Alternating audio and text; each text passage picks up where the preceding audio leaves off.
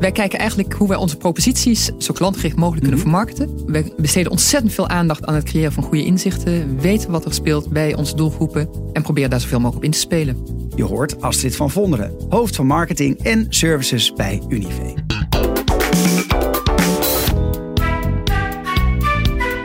CMO Talk, de podcast. Marketing bekeken vanaf het hoogste niveau. Hoi luisteraars, welkom bij CMO Talk. Vandaag is mijn gast Astrid van Vonderen, hoofd van marketing en services bij Unive. Unive is met anderhalf miljoen leden, 800 miljoen omzet en 2800 werknemers een van de grootste verzekeraars van Nederland. Nou, en vandaag heb ik eh, de eer om met Astrid te praten over de nieuwe positionering. En we gaan het met name ook hebben over de bewijsvoering van die positionering in de vorm van proposities. Want eh, ja, Unive heeft recentelijk ook een nieuwe merkbelofte geïntroduceerd. De zekerheid van Unive, zonder winstoogmerk, maar met oog voor elkaar. Nou, ik ben hartstikke benieuwd. En Astrid en ik die, eh, die kennen elkaar best wel lang. Eh, zelfs nog vanuit de periode dat je bij Randstad Ja, werkte. klopt. Daarna bij, bij Unicef. Ja. Ja, en sinds eh, 2020 eh, de grote marketingbaas bij de verzekeraar Unive. Ja, en, en jullie claimen heel veel bewijs te hebben op die merkbelofte. Dus ik dacht van nou, kom gezellig in de studio. Dan gaan we daar, gaan we daar eens even over doorpraten. En ja, ook allereerst ook gefeliciteerd. Want jullie hebben onlangs een hele mooie prijs gewonnen. Ja, dankjewel. Een cybersecurity Dat eh, klopt. verzekering. Hè? Dat klopt, ja, Dus zeker. Leuk. Nou, we gaan alles horen dus over proposities, over positioneren. En eh, ja, ik ben natuurlijk ook heel erg benieuwd of Unive ook echt daadwerkelijk daad bij het woord voegt. Je hoort het vandaag in CMO Talk. En Astrid, van harte welkom in de studio. Dankjewel Klaas, hartstikke leuk om hier te zijn. Ja, goed. Ja, er gebeurt ongelooflijk veel bij Unive. Sinds zeven jaar weer een nieuwe eh, tv-commercial. Ja. Bijbehorende nieuwe proposities. Eh, jullie winnen eh, prijzen. Ja, en we hebben natuurlijk ook corona. Weer corona. Want Ja. we zitten nu volgens mij in de vijfde golf. Dat rijst mij de vraag. Ja, hoe gaat het nu bij Unive? Ja. Nou, het gaat gelukkig heel goed bij Unive. En dat is fijn voor ons, maar dat is ook zeker zo fijn voor onze leden. We zijn gewoon met heel veel dingen, dingen bezig. Het bedrijf is echt heel erg in ontwikkeling. Dus dat is gewoon leuk. Eh, geeft heel veel energie. Dus daar worden we ook heel erg blij eh, van. Ja, en corona, ja, voor ons is dat ook wel weer een bijzondere situatie. Hè? Eh, wat je eigenlijk bij ons ziet, is dat, nou ja, wij hebben gewoon veel minder schades. Er rijden minder mensen op de weg, daardoor minder ongelukken, minder autoschades. Ja.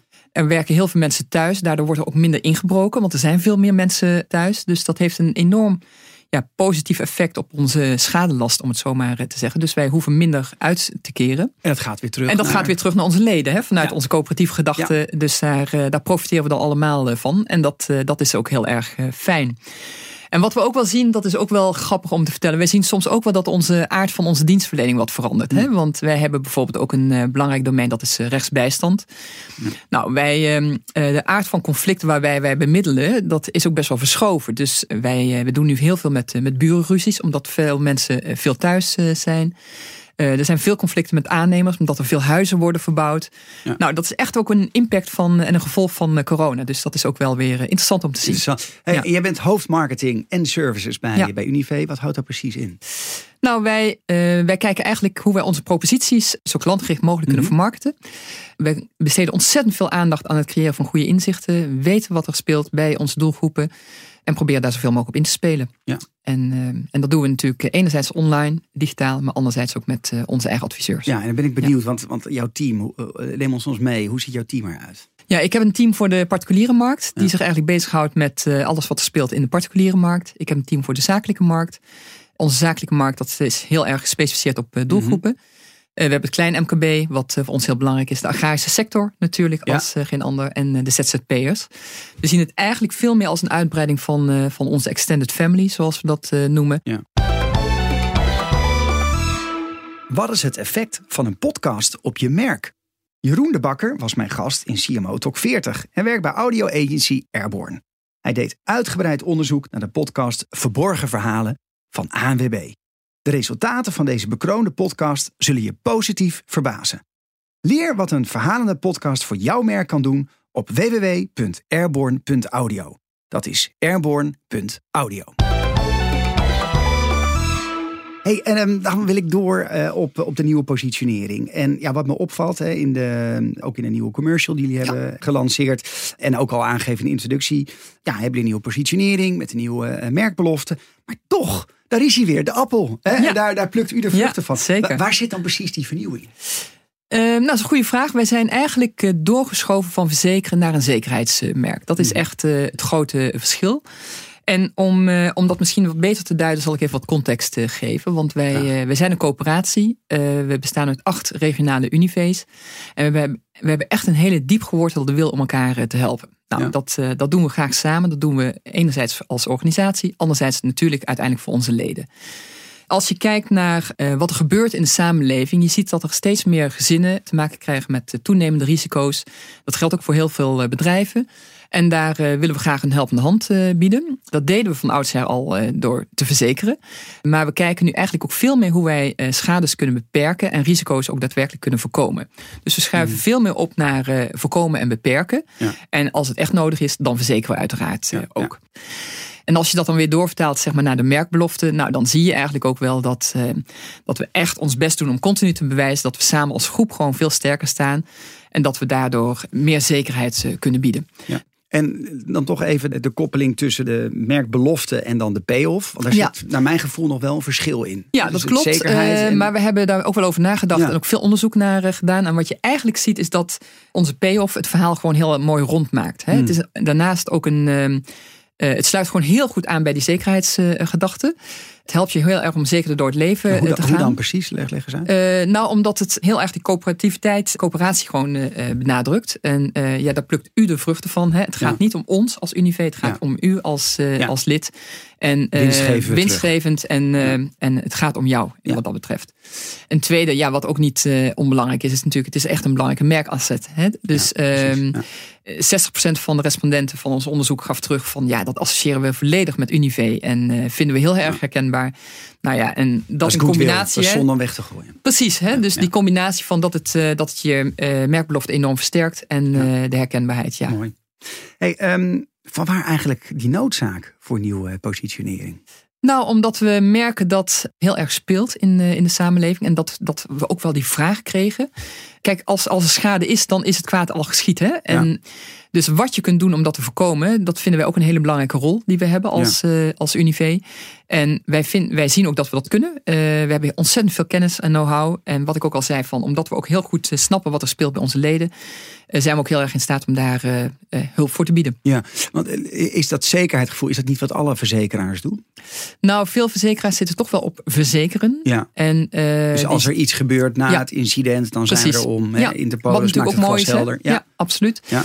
Eh, maar echt die stap daarvoor, eh, daar zijn we wel redelijk uniek in. ja, en hoe bewijs je dat dan? Nou, dat doen we op allerlei manieren, Klaas. Ik kan eh, daar echt eindeloos over eh, vertellen, maar... eh, eh, Waar ben je het meest trots op? wat, wat vind je het beste voorbeeld? Wat, wat, nou, wat we hebben, ik, ik ga er tot denk ik twee noemen als Nou, dat mag. Nou, de eerste, die noemde je net ook al, hè, dat is Cyberhulp. Ja. Daar hebben we ook net een award voor gekregen. Cyberhulp speelt fantastisch in op de actualiteit. Cybercriminaliteit is, ja, is een belangrijk risico op dit moment. En maakt mensen ook heel erg onzeker. Ja. We krijgen er ook veel vragen over. Heel veel mensen weten dat het speelt, eh, weten niet zo goed hoe zich daar eh, tegen te wapenen. En hebben daar ook gewoon heel veel vragen over. eh, zijn er ook best onzeker over. Het speelt zowel bij particuliere als bij zakelijke klanten. En wij hadden zo, daarom ook het gevoel van, nou, daar moeten we gewoon wat, wat mee. Dat is de reden dat wij cyberhulp hebben ontwikkeld. We hebben dat onderdeel gemaakt van bijna al onze verzekeringen. En eh, het is enerzijds heeft dat een preventief karakter, want we hebben een cyberhelpdesk waar mensen contact mee kunnen opnemen als ze vragen hebben, het vermoeden hebben dat ze getroffen worden door cyberhulp. Dan kunnen ze tips krijgen, kunnen ze si- situaties eh, voorleggen, worden ze ook daadwerkelijk geholpen. Ja, en in situaties dat het echt misgaat, nou, dan ben je er ook tegen verzekerd eh, voor een groot deel. Nou, dat wordt ontzettend gewaardeerd, heel goed ontvangen en ja, inderdaad ook bekroond met een award, wat, eh, wat natuurlijk voor ons ook wel weer een leuke kroon op het Ja. werk eh, is. Maar uiteindelijk doen we het natuurlijk om, eh, om mensen te helpen. Het Eh, tweede voorbeeld. een niet. tweede voorbeeld, nou, een ander voorbeeld, dat is ook wel redelijk nieuw. We zijn daar laatst, nou, een paar weken geleden, hebben we de pers daarmee ook ehm, eh, gehaald met ons nieuwe initiatief. Dat is duurzame zekerheid, duurzame energie. Een groot deel van onze klantenbase zijn ehm, eh, agrarische klanten. Ze hebben veelal asbestdaken. Nou, dat is best lastig om te verzekeren. Eh, als er brand komt, heb je ook echt een probleem. Enerzijds voor eh, de agrariër zelf, anderzijds ook voor je omgeving Ja. is niet fijn. En het is een enorme investering voor eh, de agrariër om dat te vervangen. Nou, wij helpen ze daarbij. We verduurzamen de daken van boerderijen. worden daken met zonnepanelen. Daarmee kan zonne-energie worden opgewekt. En die energie die kan vervolgens weer worden afgenomen door onze leden. Nou, dat is een hele mooie leden voor leden propositie. En met de opbrengst van die zonne-energie, waar de leden dan weer gewoon een marktconforme prijs voor betalen, dat, een deel daarvan gebruiken wij ook weer om nieuwe daken te mm. verduurzamen. Nou, zo draag je dus samen bij aan het verduurzamen van je eigen regio. En ja, werken we op een hele krachtige manier samen. Mooi. Hoe, hoe ontstaan die, die proposities? Ja, die ontstaan eigenlijk door uh, inzichten. Door, uh, die, die halen we op allerlei manieren op. Natuurlijk door gesprekken met onze klanten, mm uit data, uit onderzoek wat, wat we doen, uit vragen die we krijgen, reacties bij klantenservice. nou, het komt allemaal, maar het luisterende oor is daarbij echt cruciaal dat doorvertalen naar uh, duidelijke inzichten en uh, daar uiteindelijk proposities op bouwen. Dat is, en is dat, dat, echt, is het, ja, hoe, hoe, hoe gaat dat concreet in zijn werk? Want hebben jullie daar een concreet proces voor ingericht om die inzichten op te halen en zeggen, nou, daar moet dan een propositie uitkomen? Of, ja, wij, wij werken veel met customer experience experts, ja. die daar echt wel in gespecialiseerd zijn. Hmm. Maar eigenlijk is het wel ook onderdeel van het vak. Uh, weet je, we praten daar uh, veel over. We doen dat natuurlijk met onze collega's die ook echt uh, van het productmanagement zijn vanuit Assen. Ja. Die heel dicht bij, bij de klant zitten. uiteraard met onze eigen adviseurs die de klanten dagelijks spreken. En we creëren daar ook echt momenten voor waarbij we die inzicht ook bij elkaar ja, brengen. Je wil uiteindelijk dan natuurlijk als verzekeraar ook relevant zijn. Absoluut. En daarvoor zijn die, ja, die inzichten denk ik heel erg belangrijk. Zeker. Nou, ik zie in de, de, de nieuwe commercial ehm, ja, dan zie ik natuurlijk die, die, het gevoel van zekerheid. Hè? Dat jongetje wat op de fiets gaat, die krijgt een lampje mee van uh, Klopt, de adviseur. Uh, een van de, van de adviseurs uit de winkels. En dan nou, bijna een ongeluk, maar gelukkig zijn er twee auto's die op elkaar botsen. Ik zal meteen de, de cliffhanger ver, ver, verklappen. Uh, zeven jaar niet op tv. En waarom nu dan toch weer een tvc? Ja, om wel ons uh, gedachtegoed wel heel erg te laten zien. Mm. Uh, we merken dat het uh, heel erg bekend is in een, in een groot deel van het land. Maar in sommige delen van het land nog, nog veel minder. Met name als je praat over het zuiden van het land. Limburg, ja. Brabant. Heb je ambitie om die kant op te gaan? Zeker. Dus daar zijn we ook inmiddels, ja, ja, hoor, ja. daar zijn we ook al echt actief. Met winkels? ook met winkels. alleen met een andere penetratie dan, dan in het noorden en het oosten van het land. Okay. Ja.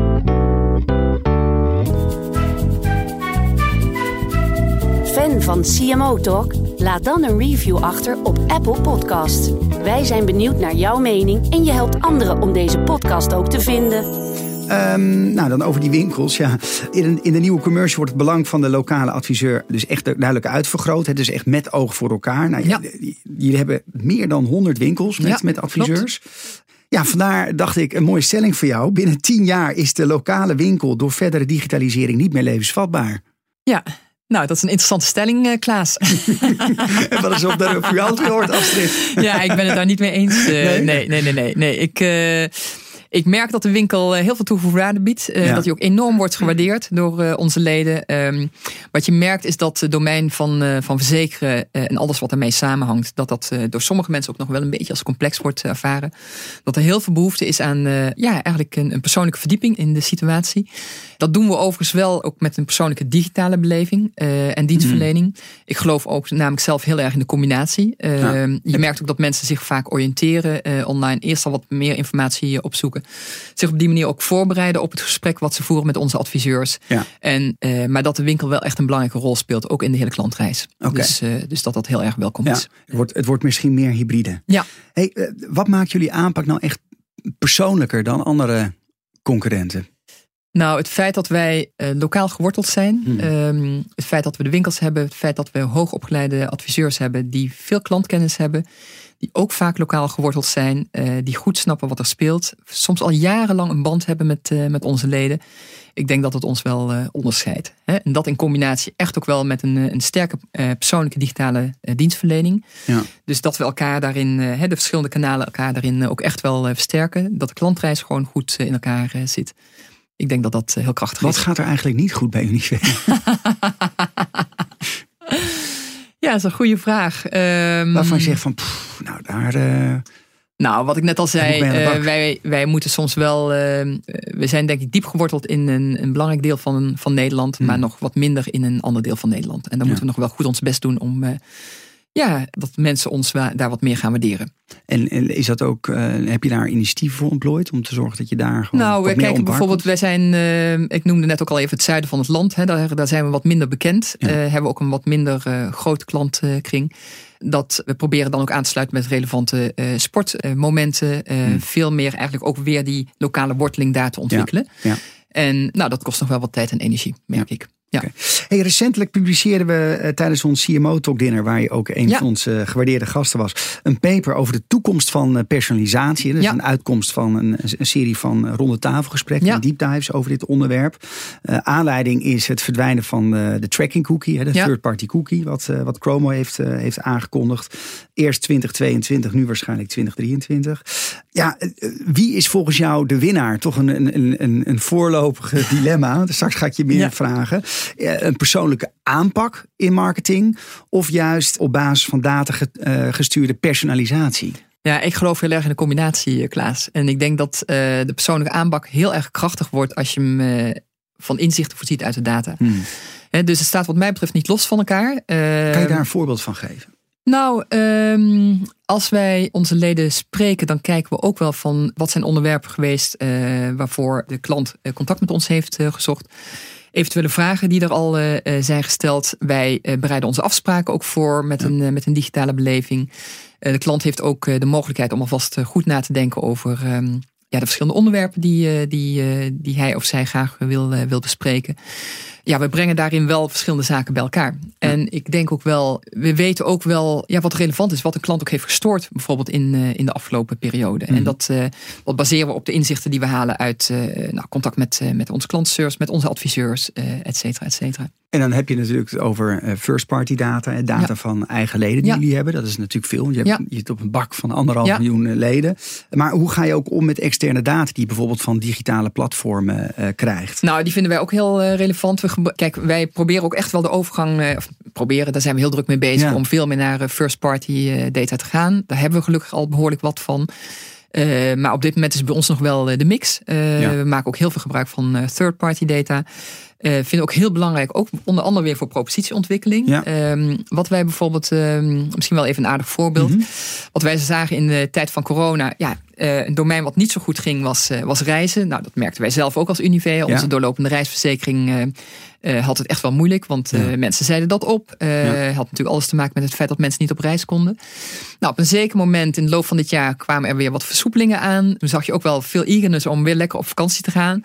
Maar heel veel mensen vonden het ook wel prettig om dan toch iets meer in de buurt te blijven. Nou, Ja. Voor ons was dat ook een aanleiding op basis van de inzichten die wij kregen uit, eh, uit de data, dat we een nieuwe reisverzekering hebben ontwikkeld, die met name eigenlijk het eh, gebied eh, bedekt van de Benelux en Duitsland, omdat heel veel mensen het prettig vonden om wat meer, wat dichterbij in de buurt te Ja, blijven. ja. Nou, dat kon ook voor een lagere premie, dus dat was ook voor, voor onze leden weer heel erg plezierig.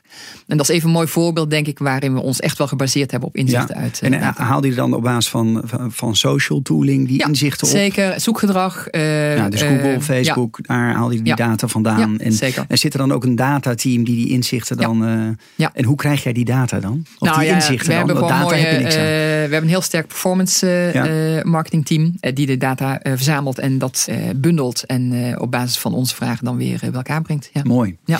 Ja, dan toch ook wel belangrijk in jullie positionering. En ja, uiteindelijk probeer je merk te herpositioneren om groei te realiseren. Je, je gaf aan van ja, we vinden de, het zuiden van Nederland, daar zijn we minder vertegenwoordigd. Het zou mooi zijn als we daar nog een stuk groei kunnen realiseren.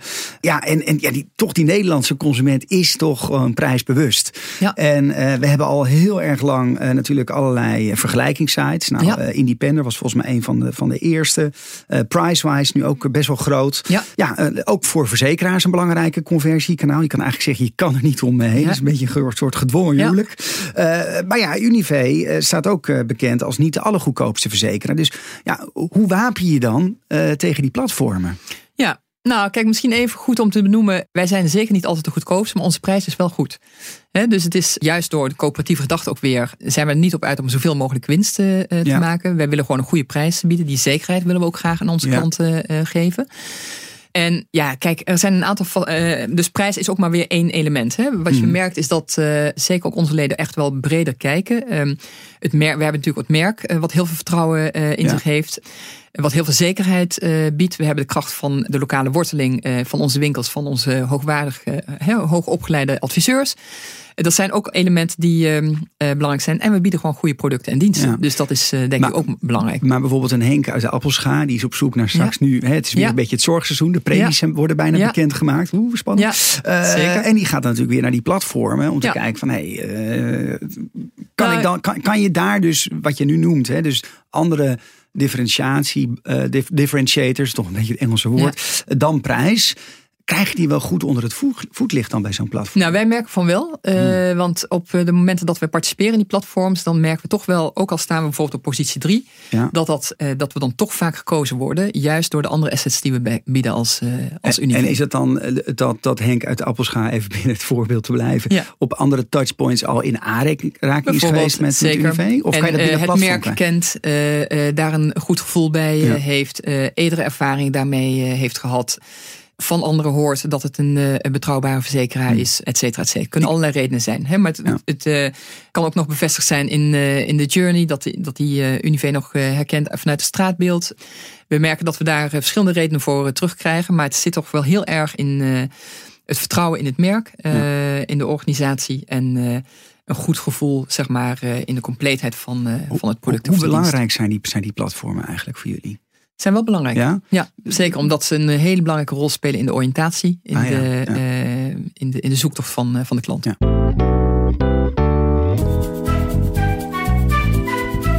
Fan van CMO Talk? Laat dan een review achter op Apple Podcasts. Wij zijn benieuwd naar jouw mening en je helpt anderen om deze podcast ook te vinden. Nou, hier komen ze. Ik wil je een aantal keuzes voorleggen. Eh, en eh, je moet steeds één van de twee kiezen. En na afloop gaan we er eentje uitpakken samen Ja. die je kan toelichten. Leuk. Ben je er klaar voor? Ja hoor. Komt-ie. Purpose of performance? Purpose. Fysieke winkel of digital first? Fysieke winkel. Tevreden coöperatieleden of klanten? Tevreden coöperatieleden. Data of intuïtie? Intuïtie wordt gevoerd door data. Dus intuïtie, ja.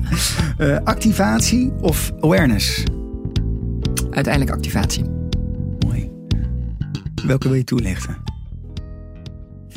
Nou, misschien toch maar even de laatste ook. Kijk, uiteindelijk gaat het ehm, om activatie. Maar het start natuurlijk allemaal met een hele goede awareness. Dus eh, veel dilemma's die je noemde staan niet los van elkaar. Hè? En daarom zijn het ook dilemma's. Maar ik denk dat wij dan een hele mooie awareness hebben. Eh, ik denk dat we hem nog wel sterker kunnen neerzetten vanuit de bewijsvoering. Maar uiteindelijk draait het wel ook om activatie. En, eh, en uiteindelijk, hè, ik geloof heel erg zelf in het See, Think, Do, Care Ja. Eh, het is een heel mooi geheel wat, eh, wat elkaar allemaal nodig heeft. Want op het moment dat je geen awareness hebt, eh, dan, dan draag je ook niet bij in je overweging. Is het moeilijk om te activeren en ga je je klant ook heel moeilijk eh, behouden. Ja. Dus dat is echt het geloof. Ik Mooi. Ja. Hey, onderdeel van echt de bewijsvoering van die positionering is ook ja, een stukje zichtbaarheid door middel van sponsoring. Dus Ja. jullie doen ongelooflijk veel. Jullie zijn supporter van de sport. eh, zijn geleerd aan diverse voetbalclubs. Eh, eh, jullie sponsoren het NK Knikkeren. Ja. Dat wist ik Leuk, ook hè? niet. Ja, superleuk. Stichting Buurtfonds zijn Ja. jullie ook een, Ja. een groot sponsor van. Evenals de gehandicapten sport. Nou, ik- de- zo kan ik nog wel even Ja. doorgaan. Ja, dat brengt me eigenlijk tot, tot de volgende stelling. Unive is inmiddels dusdanig groot en bekend dat sponsoring eigenlijk op dit moment weinig tot geen toegevoegde waarde meer biedt. Ja, daar ben ik het niet mee eens, eh, Klaas. Eh, prikkelende stelling. Ehm, nou, wat jij al vertelde, wij, zijn, eh, wij sponsoren ontzettend veel lokale maatschappelijke initiatieven. Niet te veel? nee, niet te veel. Hm. Eh, en we hebben echt, past ook heel, heel erg bij wie we zijn. En wat lokaal eh, belangrijk is in Drenthe, is bijvoorbeeld weer een totaal ander iets wat, dan wat lokaal belangrijk is in, eh, in de buurt van Rotterdam. Dus we kijken gewoon heel erg van eh, wat er nodig is. Maar we willen vooral lokaal relevant zijn. Vandaar ook al die verschillende initiatieven. En dat wordt ook enorm gewaardeerd. Hè? Vanuit het buurtfonds ook. Wij krijgen aanvragen voor. kan de speeltuin bij ons in, in de wijk worden opgeknapt? Nou, dat zijn aanvragen die we vaak ook honoreren. Omdat het heel erg te maken heeft met vitaliteit, buiten zijn, elkaar leren Ja. kennen, goed geworteld zijn in je buurt.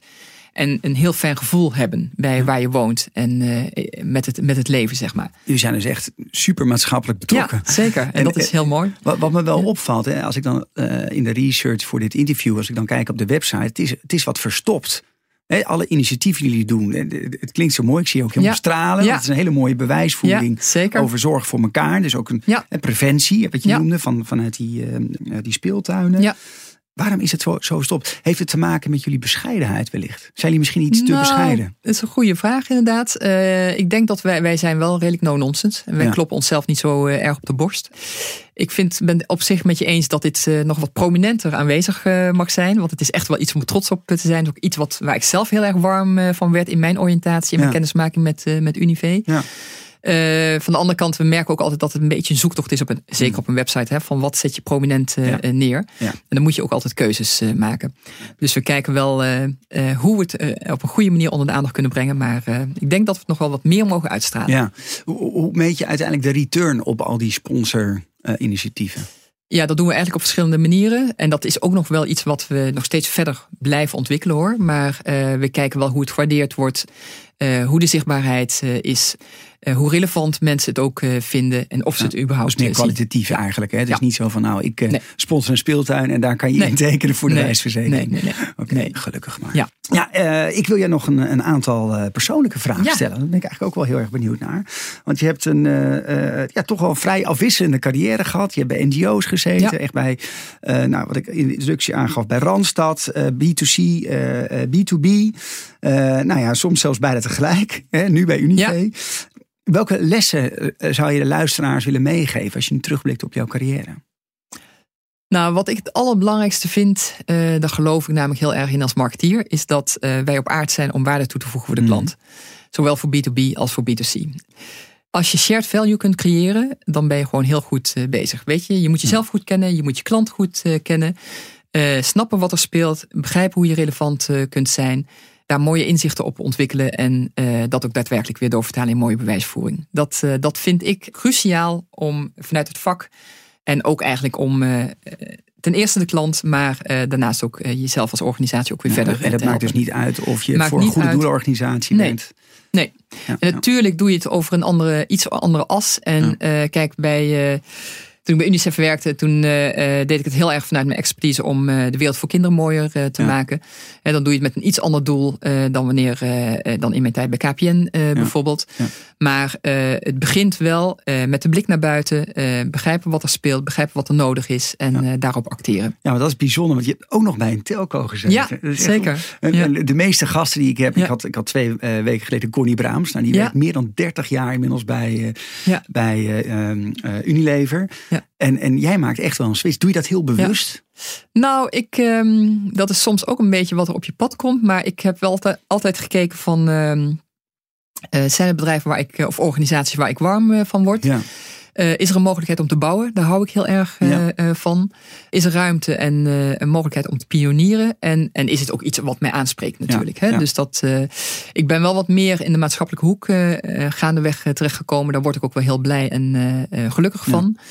Dus dat heeft misschien ook een beetje met, uh, met de fase van je leven te maken. Ja, maar, uh, want je bent nu 45 en, en waar, zie je, waar zie je jezelf over tien jaar? Ik ben iets ouder, Klaas. maar uh, nou, ik denk dat ik um, dan nog wat sterker in die maatschappelijke hoek zal zitten. Um, ik heb enorm genoten van mijn tijd bij UNICEF. ik geniet op dit moment heel erg ook van mijn tijd bij Unive. Maar ik ben ook nog vanuit toezichthoudende rollen betrokken bij een organisatie als ANBO en bij een organisatie als Dokters van de Wereld. Ja. Um, hele mooie maatschappelijke initiatieven waar ik mm. ook heel blij van uh, word. En ik denk dat ik over tien jaar daar nog wat zwaarder uh, weer uh, in zit. Heb je ambitie om CEO te worden bij zo'n organisatie? Ja, sluit ik niet uit. Oké. Okay.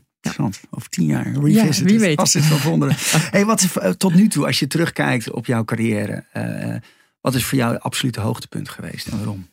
Ja, vind ik het echt een hele lastige vraag. Want het lijkt bijna alsof uh, het dan al is geweest. En dat, uh, ik kijk wel heel graag nog naar de toekomst. Dus dat, uh, dat vind ik echt een lastige vraag. En ik denk, ja, in elke rol heb ik, of elke, bij elke werkgever heb ik hoogtepunten gezien. Bij hmm. KPN was het voor mij heel erg het vak leren. En in een wereld die zo ontzettend in beweging is, waar zo verschrikkelijk veel gebeurt. Bij NS was het heel erg. Um, Uh, ja, de transitie van uh, veel meer technisch georiënteerd naar uh, markt- en klantgericht werken vond ik ontzettend leuk. Randstad weer de stap van um, echt het marketingdenken en het data-gedreven ja. denken daar naar binnen brengen. UNICEF, ja, een, een betere wereld voor kinderen creëren. Ja, ook ontzettend prachtig en met alle inspiratie die daarbij bij gepaard gaat. En uh, Unive, ja, uh, waarde toevoegen voor leden vanuit een maatschappelijk omveld. Dat, uh, dat, dat, is ook weer heel mooi. Ja. Dus het is, ik vind het moeilijk om te zeggen van wat is nu echt een hoogtepunt. Ik, ik, nou, waarde, waardecreatie is wel volgens mij ja, de, de rode draad rode in jouw carrière. Absoluut. Hey, wanneer in jouw carrière ben je, ben je gevallen en hoe ben je opgestaan?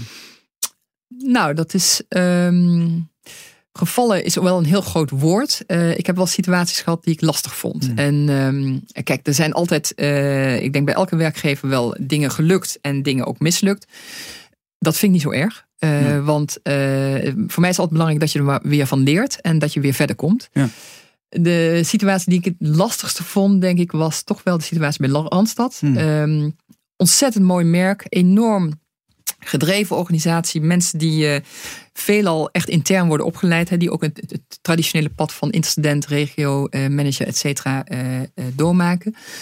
Ik merkte dat ik het daar best lastig vond om het echte marketingdenken daar te laten landen. Het ehm, was een organisatie die graag werkte vanuit buikgevoel. Natuurlijk ook heel veel gevoel had op die markt. Ook door alle vestigingen die er zijn. maar echt werken met inzichten. Werken met inzichten vanuit data dat marketingdenken, dat, dat kostte mij wat meer moeite om te laten landen. Het is uiteindelijk wel gelukt, dus dat is eh, fijn, maar ja, het kostte wat meer energie. Dat was een struggle. Alcid, ik wil jou heel graag danken voor, jou, voor jouw tijd uh, om te praten over nou ja, het prachtige merk uh, Unive. Uh, wens je heel veel succes met ja, de verdere uitrol van, van de positie. En natuurlijk alle nieuwe proposities waar je mee bezig bent. Ja, en luisteraars, dank voor het luisteren. Wil je nou meer weten hoe je uh, een merk goed kan herpositioneren, dan kan ik aanraden om uh, naar aflevering 54 te luisteren met Arno Donkersloot, de managing director van Hooghout. En ja, we hebben ook nog even kort sponsoring uh, aangeraakt. Nou, ben je benieuwd hoe sponsoring jouw merk vooruit kan helpen, maar ook hoe niet? luister dan naar aflevering 44 met Martijn Delahaye van Avas. Tot de volgende aflevering. Leuk dat je luisterde naar CMO Talk. Ga voor meer gesprekken naar cmotalk.nl of je favoriete podcast-app. De CMO Talk podcast is ontwikkeld en geregisseerd door Energize. Audio mixing en mastering door Voicebooking. CMO Talk wordt mede mogelijk gemaakt door onze gewaardeerde partners Adobe, Facebook en Accenture Interactive.